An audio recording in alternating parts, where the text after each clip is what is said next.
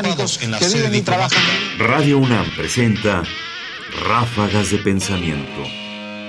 Medianitas. Hablar de humanismo en tiempo pasado.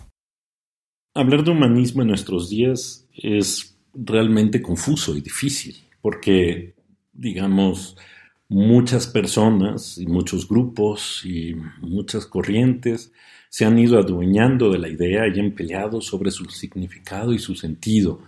Todo mundo se define humanista sin que humanismo quiera decir nada en concreto. En 1924, Thomas Mann hace una breve reflexión sobre el humanismo en pasado en la montaña mágica. Escuchemos. Pero, ¿qué era el humanismo? El amor a la humanidad, nada más. Y por eso mismo el humanismo también era política, también era rebelión contra todo cuanto mancillara y deshonrara la idea de humanidad. Thomas Mann, La montaña mágica.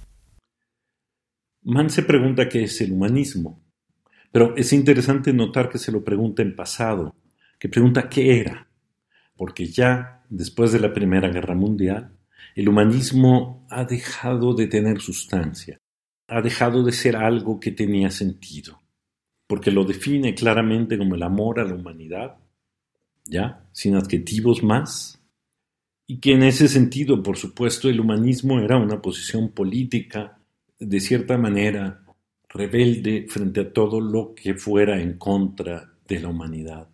Pero esto ya era pasado en 1924. Y visto desde nuestra perspectiva, sobre todo pensando en que lo que seguirá será el deshumanismo absoluto de los campos de concentración, es claro y es transparente porque Mann habla en pasado. Radio UNAM presentó Ráfagas de Pensamiento. Más información en la página ernestopriani.com. Busca el podcast en www.radiopodcast.unam.mx diagonal podcast.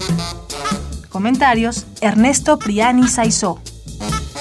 Producción Ignacio Bazán Estrada.